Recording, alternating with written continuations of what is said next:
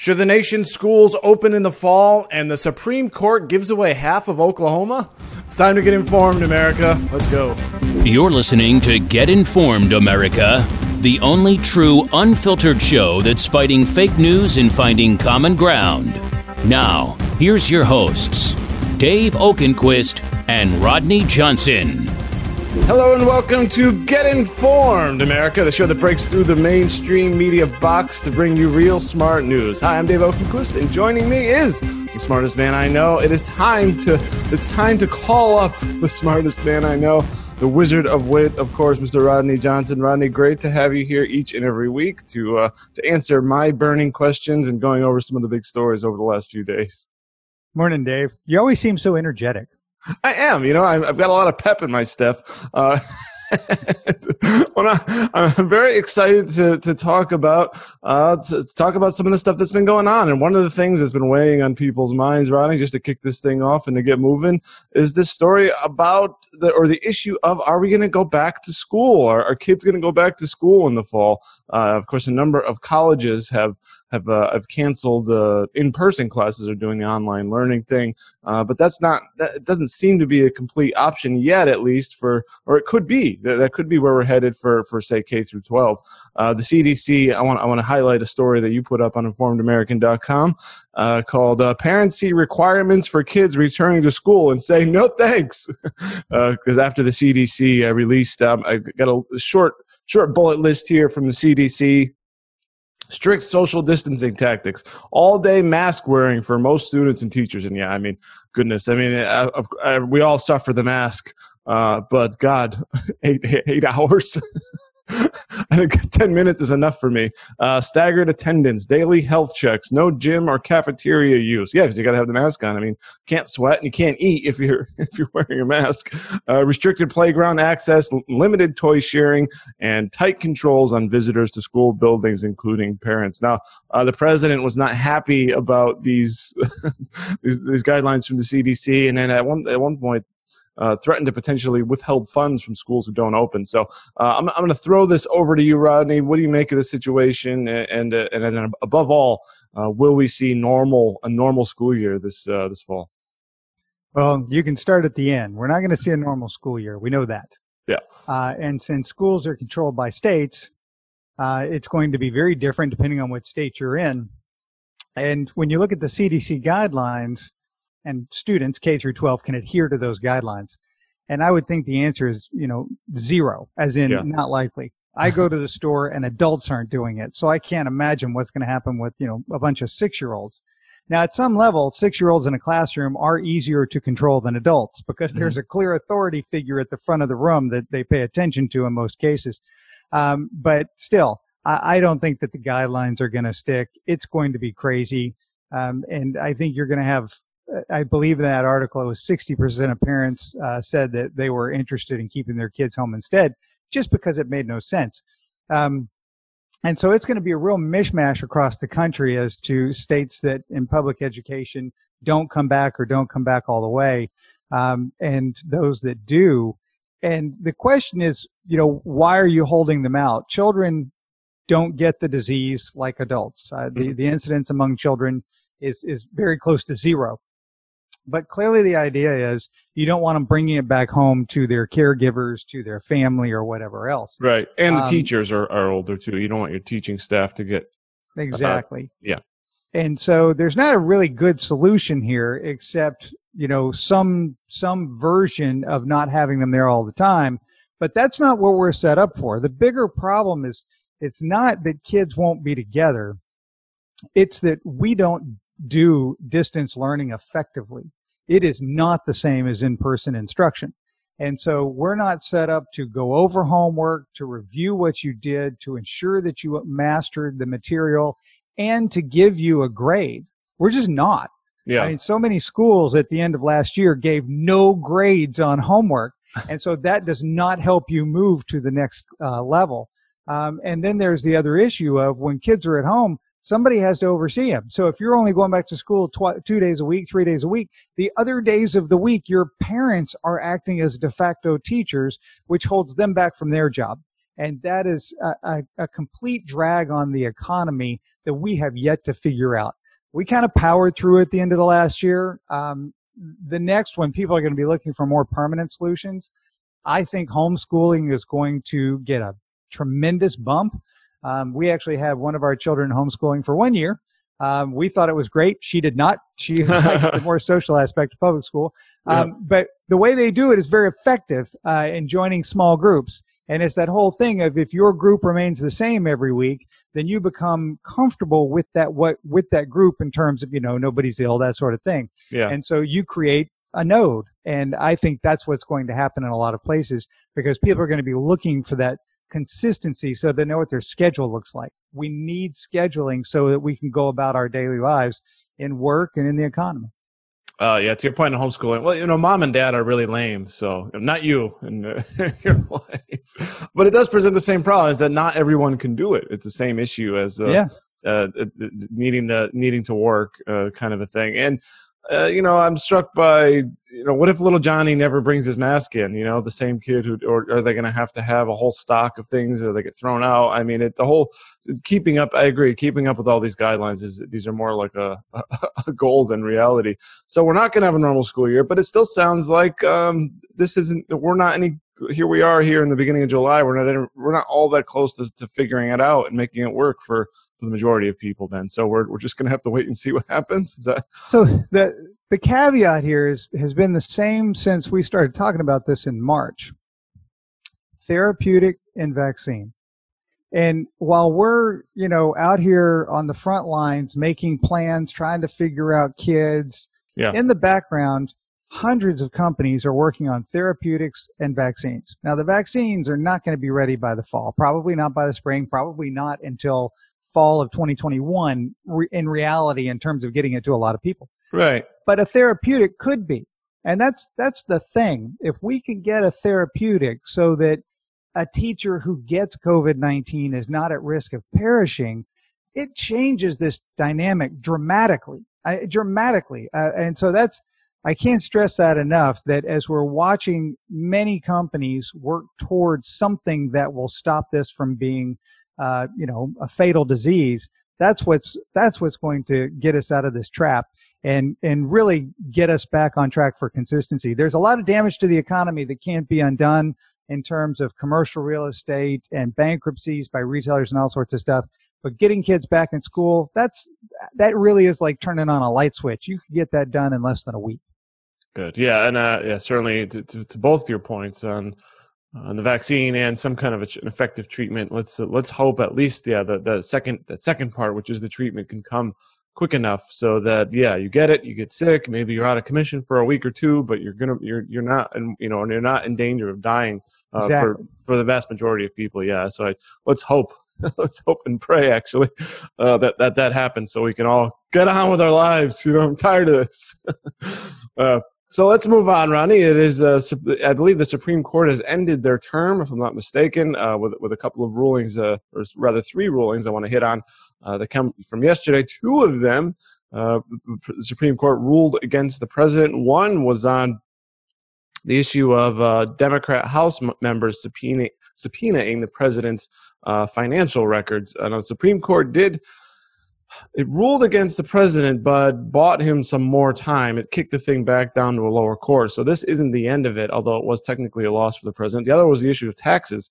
Uh, Supreme Court yesterday ruled that Trump can't block the releases of his uh, of, of his taxes. That's I believe that one's also delayed.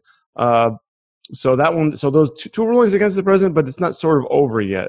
Uh, so that's what, what, did you make of those two things? I didn't get much out of here because it seemed like it was sort of a ah, Trump loses, but then we all moved on to the rest of the day. More important news because it wasn't quite definitive. It wasn't like these tax and tax and financial records were coming out tomorrow or something like that. Right, and and to your point, he lost on the idea of Congress really does have subpoena power. Right, and they do. However, they have to show that it's for a legislative purpose and they did not. That that's a different issue. They do have the power. They can subpoena the records. He will have to turn them over. Right. You're not immune. You don't just have blanket immunity. You have right. to make you have to come back and make a better argument for what. Yeah. But the argument was, well, we are we are overseeing the IRS and its auditing of presidents. It's like, well, if that's the case, why did you ask for his tax, rec- tax records for the three years before he was president? Eh, the whole notion of this was a fishing expedition for him specifically as a target. Well, um, we'll we'll come back up to your yeah. point. It's been remanded to the lower court to once again have more issues raised. The other ruling was about New York State, which is investigating hush money payments. Um, and, and where's said, this hey, Stormy Daniels again, Rodney? Exactly. Well, it's Stormy Daniels and the other woman whose name escapes me. Um, but the point is, they can.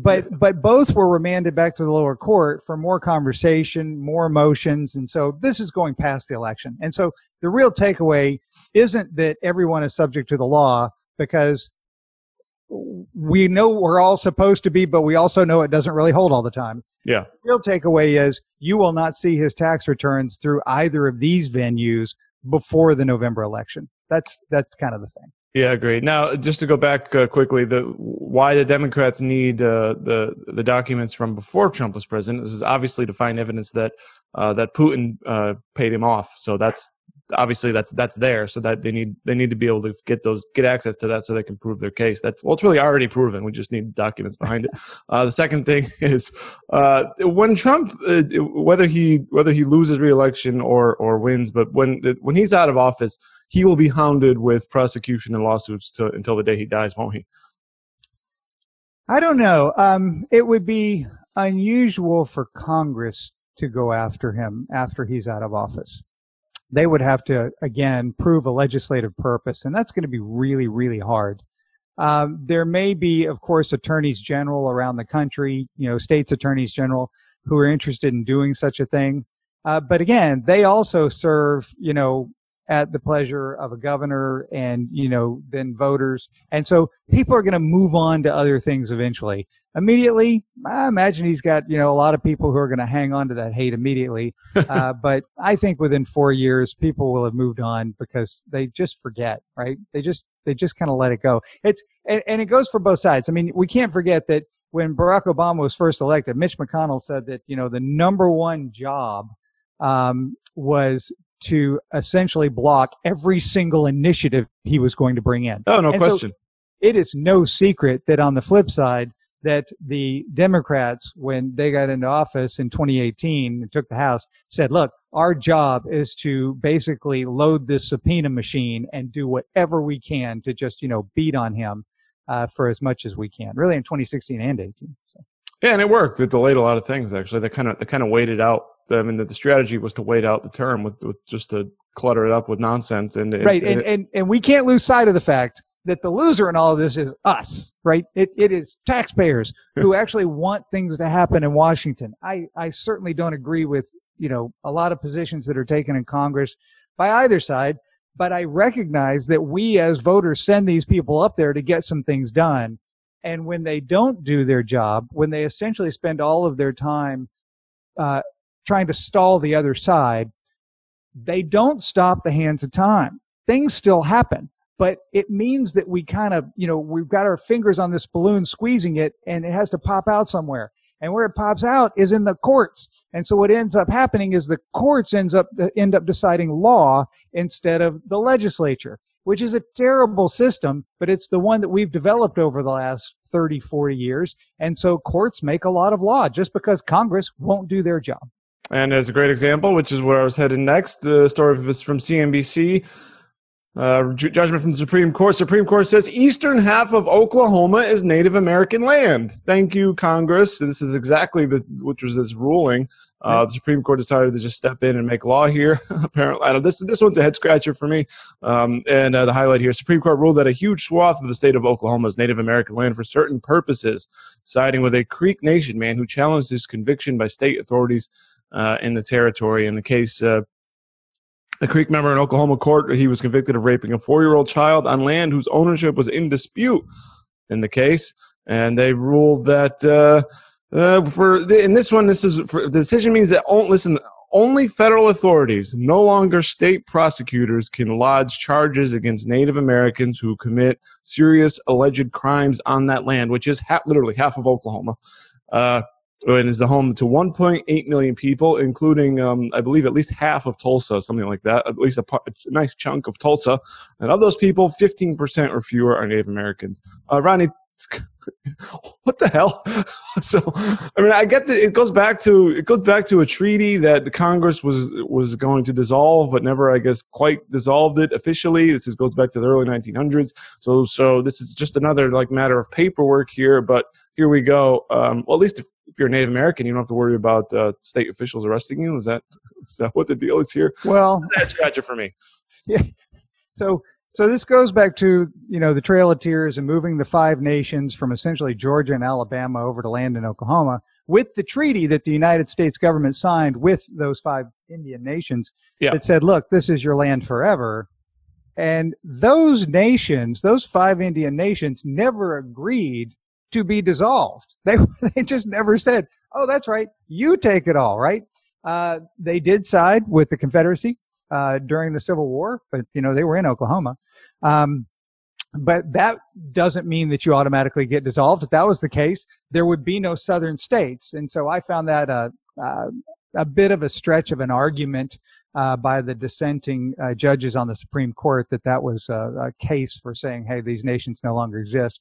And then Oklahoma being, um, you know, brought into the Union in 1907, and uh, the Indians uh, who were, you know, on this land, a lot of the land, uh, being given the right to vote as American citizens, they said, well, hey, clearly they're part of, you know, the American country now. And so they're part of the state of Oklahoma, which means they're no longer part of these Indian nations. It's like, wait a second. They still didn't agree. Just because you're saying there's something different doesn't mean they think there's something different. Uh, and so this has been a bone of contention for a long time. Uh, in, pra- in a practical sense, what it means is that, like you said, uh, the the Native American citizens who live in the land. it's not just that area around Tulsa; uh, it's the five different regions. If you look at a map of it, it goes all the way down to the Texas border with the Chickasaw Nation. Uh, but and this is just decided about one. This was a decision about the one around Tulsa, but clearly everybody thinks it's going to roll down to the other four nations as well and take the eastern half of Oklahoma. Um, but the the Native American residents of that land don't have to pay state taxes and they are not subject to state law when it comes to some serious crimes like you know rape and murder and stuff.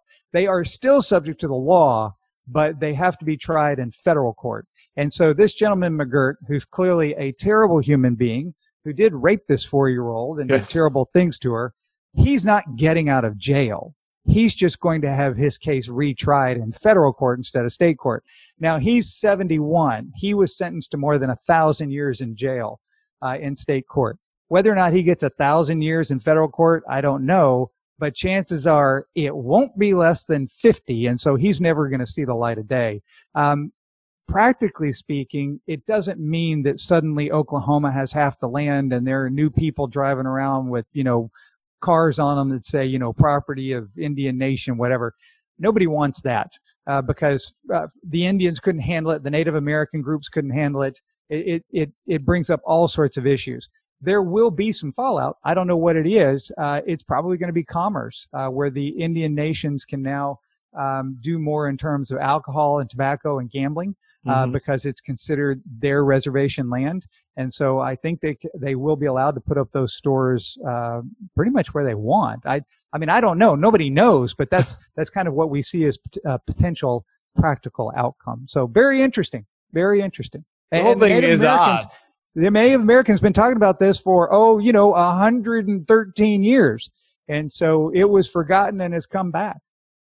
The system is is bizarre to me uh, because I mean, it's not. It's clearly not sovereign land because if it was, then well, at least to my I, I don't know. The, obviously, the law would be different, but then the federal government, the U.S. federal government, should have no business either.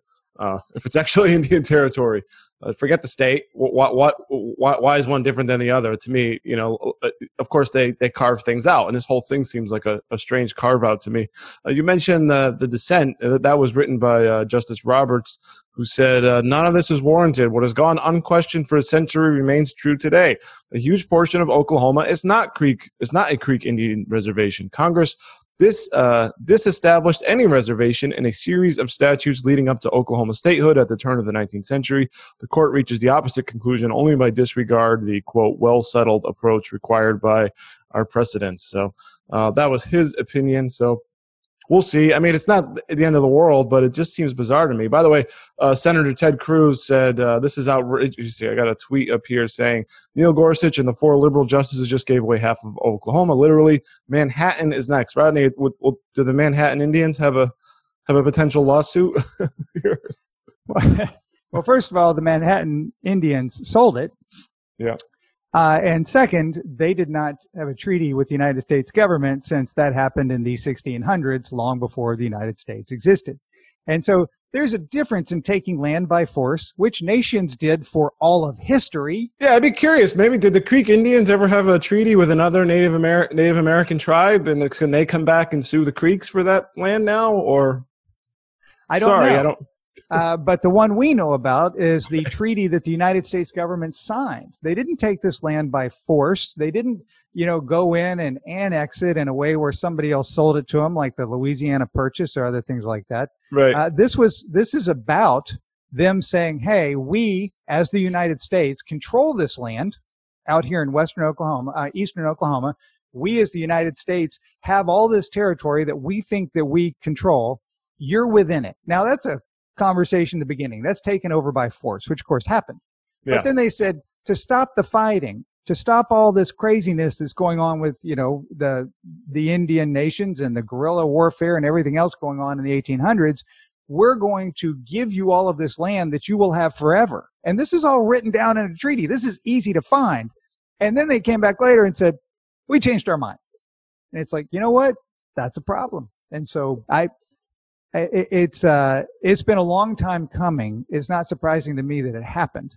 Uh, and so now the real question is practically what happens to the land and to the people who live there. I don't think it's going to be nearly as big as people are making it out to be, because frankly, nobody wants to upset the apple cart that much. Yeah, no, I agree. Great points. All right, let's move on to some uh, some bullcrap of the week. One of the things uh, you, you, we, we mentioned, uh, you mentioned to me rather before we started, was the, the New York City skyrocketing applications for retirement. They say, well, I guess maybe before I get defunded, maybe I could take a, a good pension deal before uh, with with uh, uh, before the terms change or or something like that. Before the situation on the ground changes, just get out of here. I don't feel like I'm being respected. And a lot of NYC cops are uh, are, are, heading for retirement. Rodney, uh, what do you what do you make of this? Is my assessment right? Is there another angle there? I, I don't. They're not going to lose money on their retirement. Those benefits are long since contracted.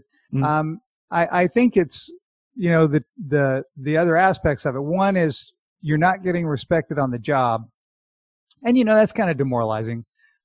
But a much bigger factor, I would think, is who wants to be the cop who's you know out there at two in the morning gets a call and in the heat of the moment does something that at you know noon the next day on video is questionable. Yeah. And so I, I think I would be, if I was close to retirement or, you know, of retirement age and I was a New York City cop, I would really be worried about losing my pension unintentionally, you know, going to jail unintentionally. I don't, you know, there are some cops who are bad actors, but there are many other cops of the 800,000 United States who are just doing their job, right? They yeah. don't have to be wonderful people. I'm sure there are some. They just out there doing their job. And yet we live in a world where we are now scrutinizing every second of what they do with video, looking for fault. I do not know that I could live my life under that sort of microscope, certainly with that, with that type of job. And so I'd probably be looking for the exit myself. Yeah, uh, I agree with that. And uh, the mayor of New York City, uh, Bill de Blasio, is an absolute clown. Um, we, Wait, what's your just, opinion there, Dave? in my opinion, is an absolute clown. He was just on uh, CNN yesterday. He's continually he's continuing to lock down uh, large gatherings, uh, particularly religious gatherings, and then within the same sentence um, is has no problem with protests. Um, it seems to be a very clear, striking First Amendment issue. You can you can't gather for church, synagogue, uh, or, or, or to a mosque or, or whatever it is you do. But you know, if it's if it's the if it's the right thing, if it's the right moral moral thing, that that's okay. Uh, and of course, he uh, and he, he really stood up for justice yesterday by by helping paint a Black Lives mural in front of Trump Tower. So he really is uh, on top of things. he, he's the mayor, right? You know, yeah. you get a permit, you you paint whatever you want. Him, the unequal um, application of the law is clearly illegal. And he, of course, is being challenged on that. People are suing him. People are now suing the state or the, the governor as well as the city uh, for the looting and the vandalism because they said that they didn't enforce the law, uh, which again is true. Well, of Uh, course, we'll, we'll see where that comes down. Uh, it's not going to go anywhere because it's okay. That's that's the thing. Certain things have been deemed okay, and and, and uh, other traditional things are not, and that's it. Time to deal Well, with it. and and to your point, you know, you do get a jury of your peers as you you know march up, you know, the different appeals, and so it'll be interesting to see what the people of New York think of this. Ronnie, I want to get your opinion on, uh, as I mentioned, the Black Lives Matter mural uh, that uh, Bill De Blasio helped paint right in front of Trump Tower. You know, really sticking it to Trump. Um, there was a case here. I just this came out earlier in the week uh, from the Bay Area. There was a a place. Uh, somewhere within the, in the California Bay Area, where there was a, a a Black Lives Matter mural on the on the street. I'm sure you've seen this. These are popping up in different cities, uh, and, the, and the city allowed this. Now, some other couple came and painted over it with black paint. I don't know if you saw this. Mhm. Well, they uh, the they're being charged with a hate crime for painting over for vandalizing the vandalism. Do you have any any any? Does that make sense to you, or do you think this is an appropriate application of hate crimes law? I well, let's let's back up. The notion of a hate crime, I I don't understand. I- No. I, I understand. I know what it is, right? It's obvious what it is, but the crime is still the crime. And to say that a crime is worse because of somebody's motivation, state of mind, or or you know reasoning, um, I- I don't know that that makes the crime worse. Crimes are still crimes, right? They're still bad, um, but it it means that you have to have a really clear sense of what that person was thinking and you have to and you have to parse out you know wh- why they intended to go do this. That's really hard. In some instances it's really easy right? You get some evidence of somebody was saying things as they were committing a crime they were yelling things they have all sorts of stuff on their social media. You can really see that this person had it out for another group based on something about them. Um, but in other instances, they're just saying, no, no, no, no. If anybody does something that affects a group, it's hate. And it's like, well, that can't possibly be true. They, you still claim it. It just, it can't possibly be true. Uh, is that this- are, are are painted murals a protected class? And did I don't did the Supreme Court rule It- on that it- this week? it- right. And so it become, th- this becomes the problem with, with designating something a hate crime so that you can, you know, heap more punishment on it. Um, I'm not a fan of that, uh, because of all of the problems that go into it. Yeah. Um, this particular case, it, it still comes back to that local control. And I know I get back to this often. That's fine. That particular mural, as you call it, uh, the painting of Black Lives Matter on that street in California, the people who painted it went to the city, they got a permit, the city issued the permit, and they then painted it. Correct. And so this was a legally installed mural on the street that this person, these two people actually, were now defacing. And so I've got no problem with them being charged with defacing a mural installed on a public space.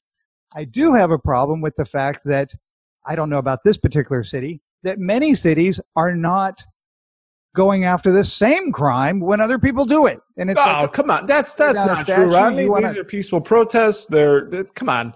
that yeah and so that that's my problem again it goes back to unequal enforcement of the law just just treat everybody the same that that's the general idea that that's supposed to be what the rule of law means and so let's go there so yeah i'm i would uh, look at this and say wait a second let's look at your history of applying your law and then by the way Yeah. how in the world are you going to prove their state of mind uh, and if you just say no no no no anything that happens to a particular class of people is is is automatically hate.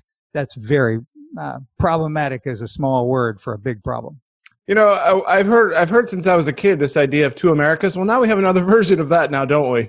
Uh, certain people get charged for certain things, and and, and others uh, don't get charged for the exact same thing. So that's that's really good. We're making a lot of progress here in this country, Rodney. Before we get out of here, uh, I want to hit on one other thing you put up on Informed American. This uh, a lot of news coming out for the payroll protection program, the, the congressional program that went to was you know going going to go to small businesses. a lot of reporting of, of, who received what came out this week, and uh, you reported on uh, we got some real famous bands like the Eagles, Guns N' Roses, Chris Stapleton, uh, what uh, Wiz Khalifa, Imagine Dragons, Lil Jon, Luke Combs, Kip Moore, um, real people who are who are dying for cash got some that needed government stimulus, right? But it's not Thank all. goodness.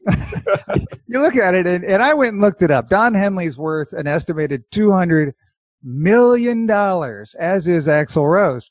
Uh, and so you kind of scratch your head and say, did they really need my money, taxpayer money? Because remember, payroll protection program, uh, you get a loan, and as long as you use X percentage of it for payroll, the entire thing is forgivable. Now, I, I will say, as I wrote, they did. I don't think they did anything wrong. There's no accusing right. them of wrongdoing.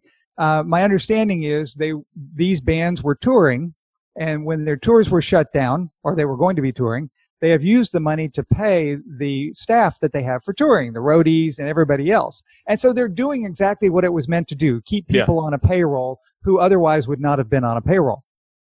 It just kind of strikes you wrong it to does. look at it and say, you are individually worth $200 million. And so, you know, but why am I asking that person, you know, Don Henley or Axl Rose or any of these people to take a personal hit when we're not asking everybody to take a personal hit? I don't know. It still strikes me as wrong. I, I, uh, I struggle with it. Let's go there. Yeah, agree 100%. Well, I want to thank you, Ronnie, for coming on. I want to thank you all for watching, and I want you all to become informed Americans by subscribing to this channel and uh, letting us know in the comment section below what you thought of these topics that we discussed today. Uh, Rodney, uh, everyone can go and get real smart news in their inbox every single day by going to informedamerican.com. And if they do that, what kind of stories can they expect to see in their inbox uh, over the over the weekend and the coming days? I think it's going to be COVID. I think we're going to we're going to have a couple of fronts on this, and one is going to be uh, the conversation about going back to school as parents are trying to make plans and say, "Hey, wait a second, I can't do this anymore. We need a way better idea because I have my normal job to do." And we're going to get more conversations about the next round of stimulus. Uh, certainly, both sides say they want to do it. Uh, the Democrats say that you know three and a half billion, or I'm sorry, three and a half trillion dollars, mm. and so the Republicans are like, well, we need a way to encourage people to go back to work, not stay on unemployment, and so that's going to be the fight as we get closer to the end of July because the deadline looming is the end of that six hundred dollar per week unemployment bonus from the federal government. That ends on July 31, a mere three weeks from now, and so they have to get something done before then. Will they just kick it and say, oh, let's just extend that a month or two? They could, but both sides want to get something done in this session before the summer session ends. So I think that's what we're going to be talking about. Thanks. For Rodney Johnson, I'm Dave Okenquist telling you to get informed, America. You've been listening to Get Informed, America, brought to you by the Informed American Radio Network. Please like and subscribe today in order to get new exclusive weekly episodes. Any questions, thoughts, or comments can be sent directly to info at informedamerican.com. And don't forget to visit informedamerican.com to keep up with real, smart news. Until next time, fight fake news and find common ground.